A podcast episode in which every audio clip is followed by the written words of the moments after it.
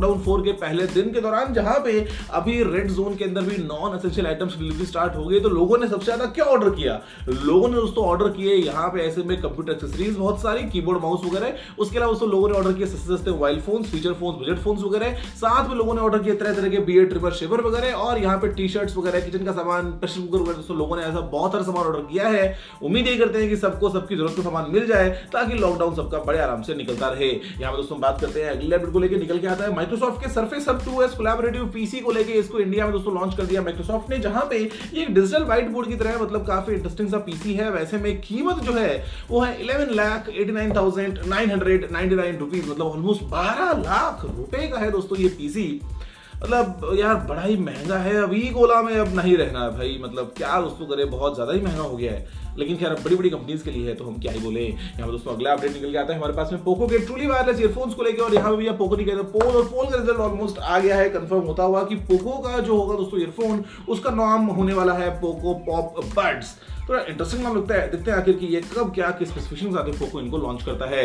अगला दोस्तों अपडेट निकल के आता है हमारे पास में यहाँ पे सोनी की तरफ से, और सोनी ने भैया एक नया पेटेंट जो है वो दिखाया है हमको, जहाँ पे हम बात कर रहे हैं दोस्तों पॉपअप मैकेनिज्म की, ऊपर और नीचे दोनों ही तरफ से, कैमरा के लिए और इनफैक्ट स्पीकर्स के लिए भी, कि जब जरूरत हो तो स्पीकर्स बाहर निकल जाएंगे वरना अंदर घुस जाएंगे। तो मतलब सोनी भी मेहनत पे मेहनत कर रहा है। अब नया फोन अगर लेके आ जाए और ऐसा कुछ इंटरेस्टिंग सा हो तो हम भी बोलेंगे देखो ये जिंदा है, मतलब लगता था कुछ ऐसा कि सोनी को देख के। यहाँ दोस्तों बात करते हैं अगले अपडेट को लेके निकल के आता है सैमसंग के ISOCELL GN1 50 मेगापिक्सल के सेंसर को लेके, और ये दोस्तों सैमसंग लेके आ गया है सामने, जहां पे काफी बड़े बड़े पिक्सल्स हैं 1.2 माइक्रोन के। और इसके अलावा यहाँ पे दोस्तों हमको मिलता है बहुत ही तेजी वाला ऑटो फोकस, तो मतलब फोटो में ब्लर समझ लो आएगा ही नहीं, क्या पता। तो देखते हैं एक्जैक्टली कि सैमसंग इसको कौन से फोन में लगा के लॉन्च करता है। अगला अपडेट दोस्तों निकल के आता है हमारे पास में OnePlus की तरफ से, और OnePlus जो कलर फिल्टर कैमरा दे रहा है अभी फिलहाल OnePlus 8 Pro स्मार्टफोन में, वो दोस्तों सर्टेन मटेरियल्स के आर पार देख पा रहे हैं और झांक पा रहे हैं कि भैया अंदर क्या है, किसी एक्सरे मशीन की तरह। तो OnePlus फिलहाल दोस्तों एक बार टेम्परेरीली डिसेबल करने वाला है इस ऑप्शन को, और उसके बाद में शायद कुछ लिमिट्स के साथ में इसको इनेबल करेगा। मैंने भी देखा था, तो मतलब टीवी के रिमोट के अंदर आप देख लो कि झांक के भैया क्या चल रहा है। तो देखो अभी OnePlus ने इसको फिलहाल के लिए तो टेम्परेरी मतलब डिसेबल करने का प्लान बना लिया है।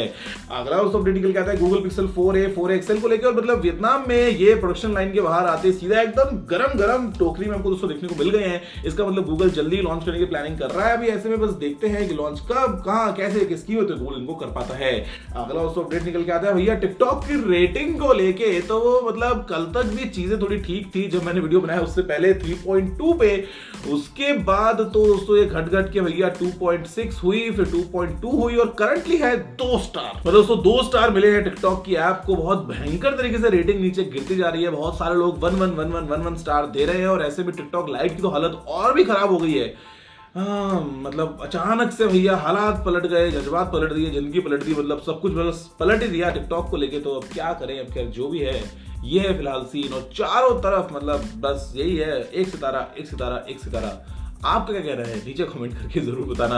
यहाँ दोस्तों अगला अपडेट निकल के आता है हमारे पास में Realme वॉच के टीजर्स को लेके, जहां पे भैया Realme वॉच की प्लानिंग कर रहा है लॉन्च करने के लिए, और ऐसे बता रहे हैं कि वॉच कैसी होगी, कैसी होगी, कैसे आपकी फिटनेस को नापेगी, क्या क्या होंगे वर्कआउट मोड्स वगैरह वगैरह।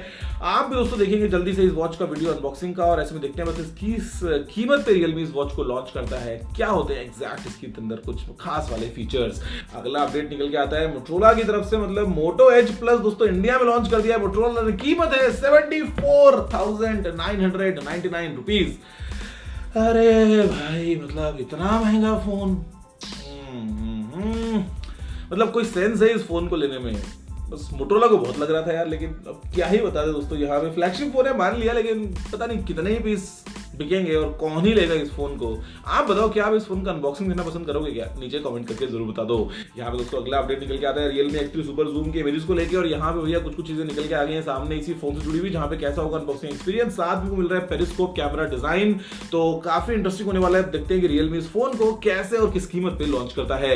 अगली खबर निकल के आती है दोस्तों ओला की तरफ से, और ओला जो है वो अपनी सर्विसेज लेके आ गया 160 शहरों में, जहाँ पे दोस्तों प्रॉपर सोशल डिस्टेंसिंग को मेंटेन करने के बाद में लोग इस कैब में सफर कर पाएंगे, तो एटलीस्ट जो नॉर्मल ट्रांसपोर्टेशन है उसको लेके काफी सहूलियत मिल जाएगी ओला के वापस आने से।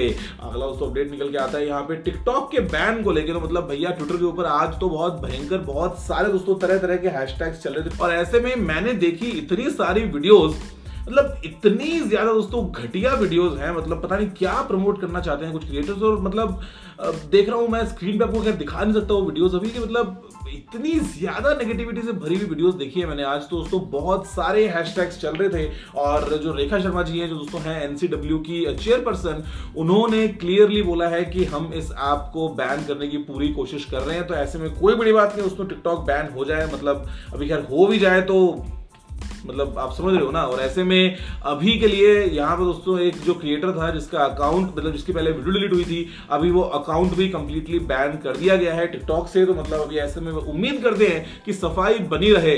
मतलब टिकटॉक वाले भी सोच रहे होंगे ना कि बस अभी तो हमको और जलील होना है, अभी तो शुरुआत हुई है। तो ये चल रहा है दोस्तों कुछ सीन टिकटॉक का। वैसे आप बताओ कि आप इसके बारे में क्या कहते हो, नीचे कॉमेंट करते हुए दोस्तों। बस फिलहाल वीडियो में इतना ही। देखने के लिए आपको धन्यवाद। मुझे उम्मीद है कि आपको वीडियो पसंद आया होगा। अगर आपका कोई सारा सुझाव हो तो आप नीचे कमेंट करना मत भूलिएगा। अगर आपने वीडियो को लाइक शेयर नहीं किया है तो लाइक भी कर दीजिए, शेयर भी कर दीजिए और चैनल को सब्सक्राइब करना बिल्कुल मत भूलिएगा, क्योंकि मैं आपके लिए रोजाना ऐसी वीडियोस लेके आता रहता हूं। तो फिलहाल वीडियो में इतना ही। जय हिंद, वंदे मातरम।